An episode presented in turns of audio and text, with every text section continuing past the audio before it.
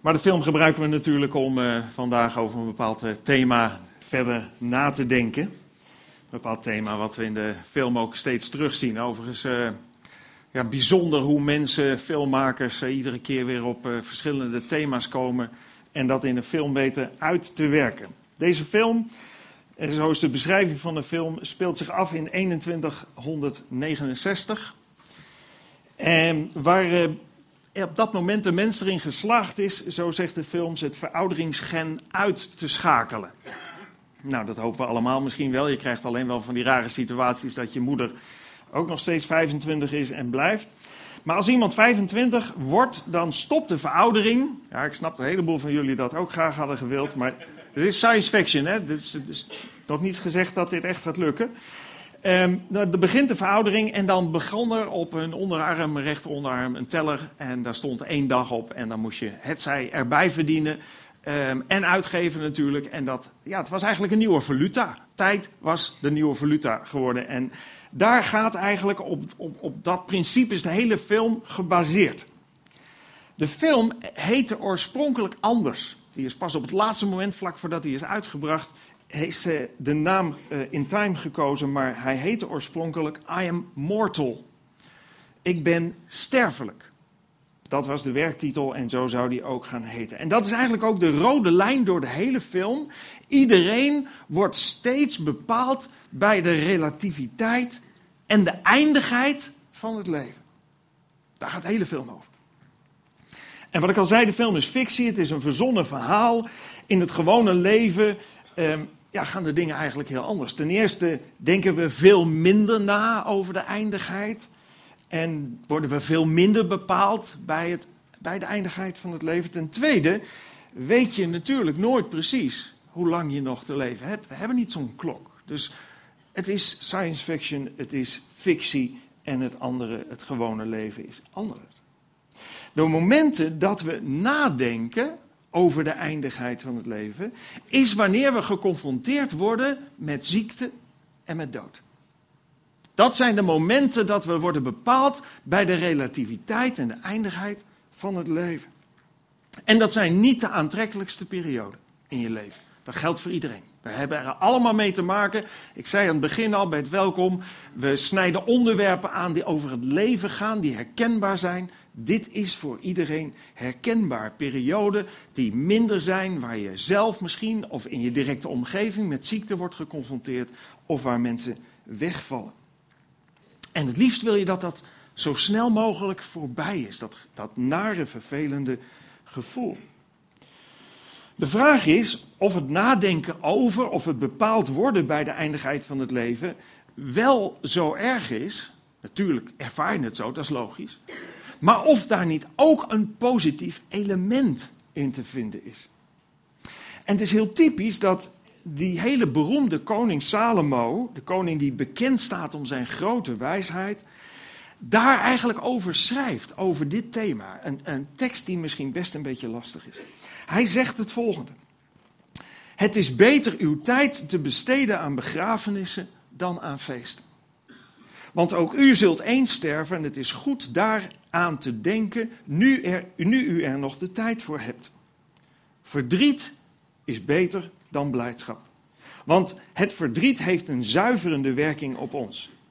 Ja, een wijs mens denkt vaak aan de dood, terwijl een dwaas zich alleen maar zorgen maakt over de vraag hoe hij dit moment het prettigst kan doorbrengen.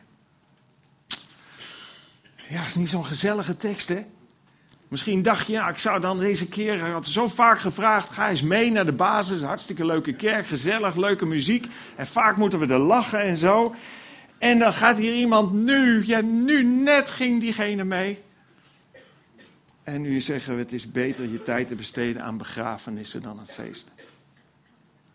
Toch is dit de realiteit van het leven. En dat zeggen we ook altijd. We snijden alle onderwerpen aan. We, we gaan niks uit de weg. Waarom? Omdat het leven ook niets uit de weg gaat. En we vinden het heel belangrijk om vanuit die alledaagse dingen een bespiegeling te maken. Wat heeft de Bijbel, wat heeft God hier over te zeggen? En wat kan dat mogelijk betekenen voor je eigen leven? Ik las een artikel op een site die heet psychologisch.nu. En daar stond het volgende. Daar stond boven: waarom is het goed af en toe stil te staan bij de dood? We hebben precies één zekerheid in ons leven, stond in dat artikel, en dat is dat we ooit dood zullen gaan. We weten niet wanneer of hoe, maar dat het ooit zal gebeuren, staat als een paal boven water. Raar dus eigenlijk dat de meesten van ons er zo weinig mee bezig zijn. Je kunt zeggen dat is raar, maar aan de andere kant, ja, wie wil daarbij stilstaan? Het is duidelijk als je het hele artikel leest, ik lees straks nog een, een, een, een klein stukje eruit. Het is duidelijk dat het, het, artikel geen promotie is om zoveel mogelijk het liefst de hele dag stil te staan bij die, bij die dingen van het leven, bij het eindigheid van het leven. Maar wel, zoals de kop van het artikel zei, waarom is het goed af en toe stil te staan bij de realiteit van de eindigheid van het leven? En ook de Bijbeltekst die we net lazen, de, de woorden van Salomo, is denk ik geen aanmoediging om maar continu daarmee bezig te zijn. begrafenissen zijn beter dan feesten, dus bezoek zoveel mogelijk begrafenissen. Nee, dat is niet wat de Bijbeltekst probeert te zeggen. Maar het, de tekst zet wel de waarde van een feest en een begrafenis tegenover elkaar. En ook de waarde van verdriet en blijdschap. En concludeert dan dat het minst aantrekkelijke, en dat is natuurlijk het verdriet en de begrafenis, op korte en lange termijn toch de meeste kans op geluk geeft. En hoe zit dat dan? Want dat is toch een raar idee, dat, dat begrafenissen en verdriet hebben een positief effect kunnen hebben op hetgene waar we het meest naar verlangen, namelijk gelukkig zijn. Het lijkt alsof die dingen haaks staan tegenover elkaar. Iets verderop in dat artikel op eh, internet stond: Wie af en toe durft stil te staan bij zijn of haar eindigheid, zal merken dat het leven daardoor verandert. Wat is echt belangrijk voor je? En zou het nog steeds zo belangrijk zijn als je wist dat je volgende week dood zou gaan? Ja, logisch, als je daar zo over nadenkt, dat het leven daardoor verandert. Logisch dat je meer tijd zou besteden aan de dingen die er echt toe doen in het leven. En meer tijd zou besteden aan mensen die echt belangrijk voor je zijn. Er is niemand die op zijn sterfbed zegt: Ik wou dat ik harder en meer gewerkt had. Wat mensen daar zeggen, heeft altijd te maken met: Ik wou dat ik meer. En dan gaat het om mensen en dan gaat het om relaties. En niet, ik wou dat ik meer verdiend had. Iedereen weet dat, dat achter een begrafenisauto geen boedelbak zit. Je neemt niks mee. Het houdt op, maar wat heb je in je leven, het houdt op hier op aarde, wat heb je in je leven dan gedaan? En als je daarbij stilstaat, zoals dat artikel ook zegt, en daarover nadenkt, dan moet je naar een periode dat gewoon weer doen, want de praktijk leert dat we snel terugvallen in oude gewoontes. Dus eigenlijk roept dat artikel op psychologisch nu op om dat bij herhaling te doen. En alhoewel het lijkt dat dit internetartikel en de Bijbeltekst hetzelfde onderwerp bespreken, is dat toch niet helemaal het geval. Het artikel gaat over het hier en nu. Het hier en nu van tijd tot tijd nadenken over de relativiteit van het leven en het verband en het verlengde daarvan. Wat vind ik echt belangrijk? Ben ik wel met dingen bezig die echt belangrijk zijn? Daar gaat het artikel over. Maar de Bijbeltekst lijkt het over ook iets anders te hebben. Nogmaals, het eerste vers. Het is beter uw tijd te besteden aan begrafenissen dan aan feesten, zegt Salomo. Want ook u zult eens sterven en het is goed daaraan te denken, nu u er nog de tijd voor hebt. Dan gaat het niet over het hier en nu alleen, maar het gaat over iets wat nog verder gaat. Want hij zegt, het is goed daaraan te denken, nu u er nog de tijd voor hebt. En waarom zegt Salomo dat? Omdat Salomo weet, en ik weet dat ook, en daarom sta ik hier ook, dat je alleen nu de tijd hebt om te bepalen waar je in eeuwigheid zult zijn. En je weet nooit hoe lang die tijd er is. En vandaar ook dat ik zeg, je hebt alleen nu de tijd. En misschien wel vandaag alleen nog de tijd om te bepalen waar je in de eeuwigheid zult zijn. En alleen, en dat zegt de Bijbeltekst, dat zegt het artikel, alleen nadenken over de dood en het hebben van verdriet, het geconfronteerd worden met de negatieve dingen in het leven, helpt je om te komen tot vragen die er echt toe doen. Vragen als, waarom leef ik eigenlijk? Waar komt het leven vandaan? Is er leven na de dood? Bestaat er eigenlijk een God? Ik heb wel het idee dat er meer is tussen hemel en aarde, maar wat is dat dan? En wat is het doel van het leven? Is dat nou echt dit? Is dit nou het doel van het leven? Dat zijn geen vragen die je stelt als je een feest hebt. Dit zijn geen vragen die je te binnen schieten op momenten dat alles je voor de wind gaat en alles geweldig gaat. Dit zijn vragen waar je bij bepaald wordt op momenten dat het leven soms wordt stilgezet. En daarom heeft dat, zoals Salomo zegt, een zuiverende werking. Daarom heeft, is dat een positief moment in een negatieve situatie, omdat je juist daar gaat nadenken over waar ben ik eigenlijk naartoe onderweg. Salomo wil dat we daarover nadenken. Ik zou dat ook graag willen. En waarom? Omdat de Bijbel op vele plaatsen en op veel verschillende manieren zegt wat we hier kunnen lezen. Eenmaal moet de mens sterven en dan volgt het oordeel. Eenmaal moet de mens sterven en dan volgt het oordeel. Zeg ik dit om je bang te maken? Nee, dit zeg ik om je wakker te schudden. Om je alert te maken, want ik geloof met heel mijn wezen dat dit zo is. Eenmaal komt het oordeel. Eenmaal moet de mens sterven en dan volgt het oordeel. En het oordeel kan twee kanten op en beide hebben te maken met een voortbestaan van jou en mij over de grens van de dood heen. Voor de een betekent het voor altijd gescheiden te zijn van God en alles waar je ten diepste naar verlangt. En voor de ander betekent het voor altijd met God verbonden te zijn. En een vervulling van veel meer dat je ooit had kunnen dromen of verlangen of wensen. En God is heel duidelijk over zijn doel dat hij heeft met jouw leven hier en nu. Er staat in 1 Timotheus, God wil dat alle mensen gered worden.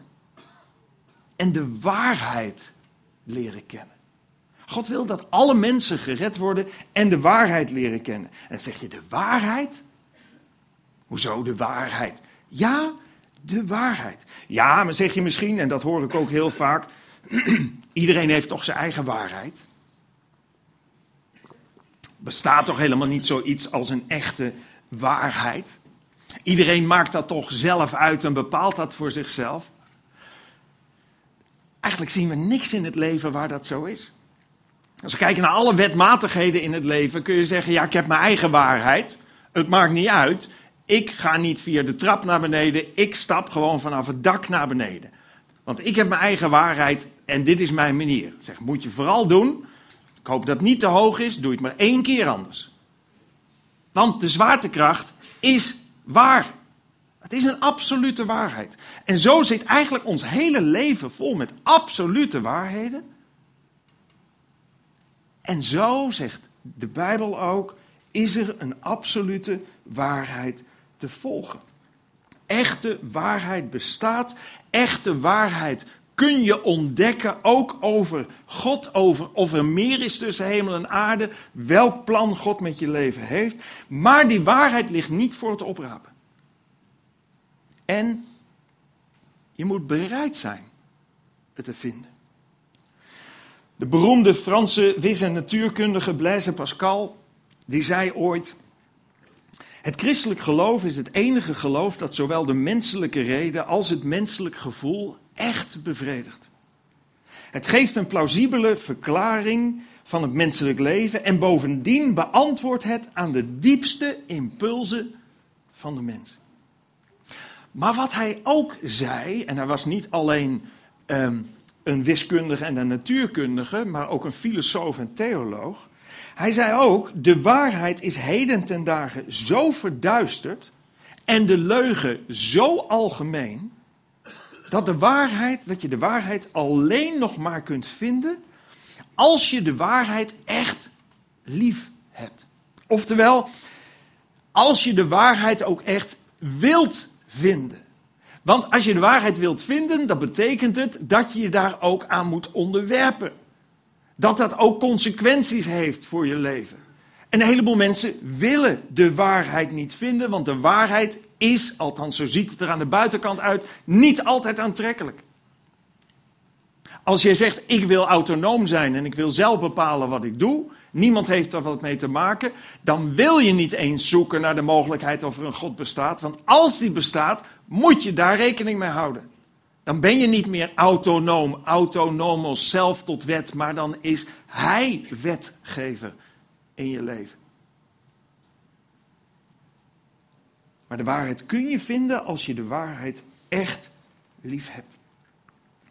En de waarheid is, en dat heb ik in mijn eigen leven ontdekt en ik niet alleen, is dat de wereld en alles wat daarop is niet maar zo is ontstaan, maar dat God schepper is van hemel en aarde, van alle morele wetgeving die er is, van ons DNA en alle informatie die daarin verborgen ligt. God is de schepper van het alles. Dat is de waarheid die ik heb leren vinden en die een absolute waarheid is. En dat hebben in de loop van de geschiedenis niet alleen eenvoudige mensen ontdekt. Uh, hè, sommige mensen denken, oh, uh, christelijk geloof en zo en God, nou, ja, dan moet je wel ongeveer in de goot liggen. Of dan, dan moet je niet meer, als je niet echt meer zelf kunt nadenken, of als je niet meer helemaal spoort of zo, nou dan is dat wel fijn. Dan, kun je, dan heb je ook iets om je aan vast te houden. Fijn dat je daar kracht uit krijgt. Of fijn voor je dat dat, dat, dat iets positiefs met je doet. Maar dat is niet de realiteit. Het christelijk geloof is een waarheid in het leven voor alle type mensen op alle niveaus. En de loop van de geschiedenis hebben niet alleen eenvoudige mensen die waarheid leren kennen, maar ook vele grote beroemdheden, grote denkers zoals Blaise Pascal die ik net noemde, maar ook in deze tijd nog steeds. Je zou kunnen zeggen, ja, maar nu is de ontdekking in de wetenschap en dergelijke zover, dat is nu wel achter de rug. Nee, dat is zeker niet achter de rug. Nog steeds zijn er zeer grote, intelligente, wijze mensen die dit als waarheid ontdekken. Niet alleen maar vanuit hun ratio, want het laatste stapje is altijd een hartsgelegenheid, een hartsaangelegenheid.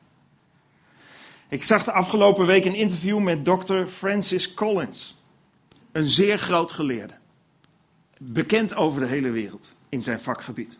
Hij is dokter in de biologie en dokter in de kwantummechanica, dus echt de allerkleinste deeltjes. En er was zo iemand die eigenlijk op zoek ging naar de waarheid. En eigenlijk met als doel God uit te sluiten. Hij werd er regelmatig mee geconfronteerd en, en had daar gedachten over. En dacht, nu zal ik eens en voor altijd dat onderzoek doen en God buitensluiten. Omdat hij van mening was dat gezond verstand en onderzoek naar feiten, oftewel uh, gezond verstand en, en religie en God niet samen zouden gaan. En hij wilde dat bewijzen. En ik las een uitspraak van hem inmiddels, waaruit blijkt dat die dingen voor hem wel samengaan nu. En daar staat, ik geloof dat het Gods bedoeling was. Toen hij ons intelligentie gaf om ons de mogelijkheid te geven de wonderen van zijn schepping te onderzoeken en ervan te genieten. Hij wordt niet bedreigd door onze wetenschappelijke avonturen. Oftewel, in zijn hele zoektocht ontdekte hij dat God de enige optie is als schepper van deze wereld. En het is prachtig hoe hij dat beschrijft. Er staat op YouTube, kun je dat van hem zien. Een heel aantal interviews staan daar van hem op. Hoe hij dat hele proces doorging als wetenschapper en als agnost, zoals hij begon, agnosos, niet weten. Dus iemand die zegt, ja, ik weet het niet, dus ik hou me er ook niet mee bezig. Nou, hij ging zich er wel mee bezighouden en ging steeds meer ontdekken. Om uiteindelijk als wetenschapper vanuit zijn vakgebied te ontdekken en te zeggen: Het kan niet anders dan dat de waarheid is dat God de schepper is van hemel en aarde. En dat niet alleen, maar dat Jezus Christus en zijn komst op deze wereld het belangrijkste is voor ieder mens. En wat hij ook ontdekte is dat God liefde is. En dat is niet zo exact en dat is niet rekenkundig. Dat is iets wat veel dieper gaat. Dat God liefde is en dat iedereen die buiten de kaders van zijn liefde gaat, zoals hij dat ook had gedaan, zoals ik dat doe en zoals wij dat allemaal van tijd tot tijd doen en hebben gedaan, en dat heet zondig in de Bijbel, dat iedereen die die stap zet zich buiten de relatie met God plaatst. En wie niet met God verbonden is, is niet langer verbonden met het leven, want God is de bron, de oorsprong van het leven, is dus dood. En zo noemt de Bijbel dat ook. Niet lichamelijk dood, geestelijk dood, los van God. En dat los van God zijn, ja, dat is iets wat je eigenlijk voor een onoplosbaar probleem stelt, maar ook een gebeurtenis die je ervaart als een leegte in je leven. Maar omdat we net lazen dat God wil dat alle mensen gered worden en de waarheid leert kennen, deed God iets onvoorstelbaars. We lezen in Johannes 3, want zo lief heeft God de wereld getraat. En daar bedoelt hij jou persoonlijk mee. Zo lief heeft God jou, wat je ook hebt gedaan, wat ook je verkeerde keuzes waren geweest. God heeft de wereld zo lief gehad dat hij zijn enige geboren zoon gegeven heeft, opdat ieder die in hem gelooft niet verloren gaat, maar eeuwig leven heeft. Want God heeft zijn zoon niet in de wereld gezonden, opdat hij de wereld zou veroordelen, maar opdat de wereld door hem behouden zou worden. Wie in hem gelooft, wordt niet veroordeeld, maar wie niet gelooft, is al veroordeeld, omdat hij niet geloofd heeft in de naam van de enige geboren zoon van God. Oftewel, dat onoplosbare probleem, die kloof die er ontstond tussen God en de mens, de mens die zich van God afkeerde door de zonde, God koos ervoor om Jezus, zijn zoon, naar deze wereld te sturen. Hij stierf zonder schuldig te zijn en betaalde met zijn leven de prijs voor jou en mijn zonde. Hij is het die nieuw leven wil geven. En wat zei Blaise Pascal ook alweer, de waarheid is heden ten dagen zo verduisterd en de leugen zo algemeen dat je de waarheid alleen nog maar kunt vinden als je de waarheid echt lief hebt. Vorige week zagen we hoe het kwaad, de tegenstander van God, um, ons verleidt tot zonde door de leugen. En, en, en dat veroorzaakt die kloof en dat maakt ons tot zoekers. We missen de relatie met God. Zo lopen we niet rond. Zo zeggen we dat niet. Zo ervaar je dat misschien niet. Nee, we ervaren leegte. We ervaren gebrek aan hoop. We, we, we verlangen naar hoop en zekerheid en, en, en rust in ons hart. En als we dat missen, dan worden we zoekers en we missen dat door die breuk die tussen God en mens is ontstaan. En als die breuk is ontstaan, als die breuk tussen God en de mens een feit is, dan hoeft de tegenstander van God je alleen nog maar van hem en de oplossing af te houden. De waarheid is tegenwoordig zo verduisterd dat daardoorheen de tegenstander in staat is om ons los te houden van die oplossing. Je zou kunnen zeggen dat we zo in beslag worden genomen door het leven en door alle aantrekkelijke, leuke en uitdagende dingen, dat we zo weinig stilstaan bij de relativiteit van het leven en bij de eindigheid. Snap je dat Salomo zegt: het is beter uw tijd te besteden aan begrafenissen dan aan feesten? Want ook u zult eens sterven. Het is goed daaraan te denken nu u er nog de tijd voor hebt. Verdriet is beter dan blijdschap, want het verdriet heeft een zuiverende werking op ons. Ja, een wijs mens denkt vaak aan de dood, terwijl een dwaas zich alleen maar zorgen maakt over de vraag hoe hij dit moment het prettigst kan doorbrengen. En dat is precies wat Gods tegenstander voedt. Dat is precies waarin we worden gestimuleerd. Geniet van het leven, heb het goed, Ehm, doe waar je zin in hebt. Ga je eigen bijhaard achterna. Wees jezelf tot wet. Um, de waarheid is relatief. Jij bepaalt het zelf. Oh, en net zoals dat in, in het lied van Dikhout net voorbij kwam. Uh, je kunt geen foute keuze maken. Het is altijd goed, want je hebt de keuze zelf gemaakt. Ja, dat is een leuke redenatie. Daar zou je buurman blij mee zijn als je, weet ik veel, je vuilnis bij hem over de heg gooit. Nee, echt, Dikhout. En het kwam in de kerk voorbij, dus het is waar. Nee, het is van meneer Dikhout. Ik weet niet wie het geschreven heeft, of van de groep uh, van Dikhout. Um, maar ik weet dat ik er niet van houd, want het, het, het klopt niet. Het is natuurlijk onzin. En dat kwaad wil ons graag aanzetten.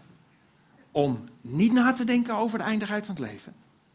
Niet bepaald worden bij vervelende dingen. Zelfs begrafenissen worden tegenwoordig maximaal opgeleukt, zou je kunnen zeggen. Om het niet te verdrietig te maken. En, en van allerlei, die is, naar, die is een sterretje geworden en die is een vlindertje geworden en die is dit en, en een hoop kleur en noem allemaal maar op. Allemaal eigenlijk om ervoor te zorgen dat we zo min mogelijk stilstaan bij de dingen die er echt toe doen. Zo min mogelijk bepaald worden bij de leegte die we van binnen ervaren. Zo min mogelijk bepaald worden bij het feit dat we steeds maar op zoek zijn naar hoop. En iedere keer niet begrijpen waarom die houdbaarheid, datum van geluk zo kort is. En we hebben net een nieuwe keuken en nu is het weer eigenlijk weg. En nu moeten we een nieuwe auto en dan is het weer eigenlijk weg. En laten we dan maar een nieuwe vrouw beginnen en dan is weer dat geluk weg. En zo gaat het maar door. Op zoek naar geluk. Zoeken, zoeken, zoeken. Daarom zegt Salomo, we moeten stil worden gezet. Denk na. Stel je die vraag en ga op zoek naar de waarheid. Toen Jezus op aarde was, en daar wil ik mee afsluiten met die tekst, zei hij: Ik ben de weg, de waarheid en het leven. Niemand komt tot de Vader dan door mij. De tijd waarin we nu zouden leven, zou die uitgejouwd worden, en dat werd hij hier trouwens ook. Hoe haalt hij het in zijn hoofd om te zeggen dat hij de waarheid is? Of de waarheid kent? Ja, hoe haalt hij het in zijn hoofd? Nou, het is de waarheid. En hij bewijst dat hij de waarheid is. En iedereen die op zoek gaat naar die waarheid, ook al is het om het te ontkennen of om het te bevestigen, om het te vinden of om het te verwerpen, als je oprecht op zoek gaat naar de waarheid, en je wat de consequentie ook is, accepteert dat dat de consequentie is, kom je bij God uit. Kom je bij Jezus uit. Dat was een rechtbankverslaggever, Lee Streubel. Ik weet niet meer hoe dat boek heeft, heet wat hij heeft geschreven. Maar die had ook zo'n zo'n zo'n traject. Die dacht, ik ben rechtbankverslaggever, ik ga voor bewijzen en al dat soort dingen. Daar gaat mijn hele leven over. Ik heb rechten gestudeerd. Ik ben helemaal zat dat gezeur van al die christenen. Nu ga ik aantonen dat het onzin is. Er is een heel boek over geschreven. Je weet hoe het afloopt. Hij is tot geloof gekomen. Want hij wilde, en dat was zijn geluk, eerlijk zijn. En echt op zoek gaan naar de waarheid. En als je op zoek naar de waarheid gaat, ontmoet je Jezus. Ontmoet je God. Ik ben de weg, de waarheid en het leven. Niemand komt tot de Vader dan door mij. En voor die exclusiviteit is Jezus gestorven. Zonder dat hij schuld had. Waarom? Omdat hij jou als zondaar en mij als zondaar wil verbinden, omdat het Gods plan en doel was, met God. En daarvoor hing hij aan het kruis en stierf hij een marteldood. Omdat hij zegt, ik hou zoveel van je. En ik verlang er zo naar om deze verbinding tot stand te brengen. Dat ik mijn leven daarvoor geef. En met mijn leven de prijs betaal voor jouw zonde. Zoek de waarheid. En je komt uit bij Jezus. Ik wil graag danken. Dank u wel, Heere God, dat er een waarheid is. En dat die waarheid ook te vinden is. Heer, en in deze tijd waarin we leven zal de een nog harder roepen dat het onzin is dan de ander. Heer, en iedere keer opnieuw kom je tot de ontdekking dat het mensen zijn die de waarheid niet willen ontdekken. Omdat de waarheid hen niet uitkomt, niet past, niet interessant en niet aantrekkelijk is. Ze het idee hebben dat de waarheid, als u de waarheid bent, hen zal beperken hun mogelijkheden. Maar niets van dat alles is waar. Heer, u houdt van ons en u wil ons leven geven. U bent een bron van liefde, u wil ons liefde geven. En zeker, u geeft ook kaders. U geeft ons zoveel mogelijk vrijheid binnen veilige kaders, omdat u van ons houdt, net zoals wij het onze kinderen zouden geven als we die hebben. Veilige kaders, vanuit liefde gegeven.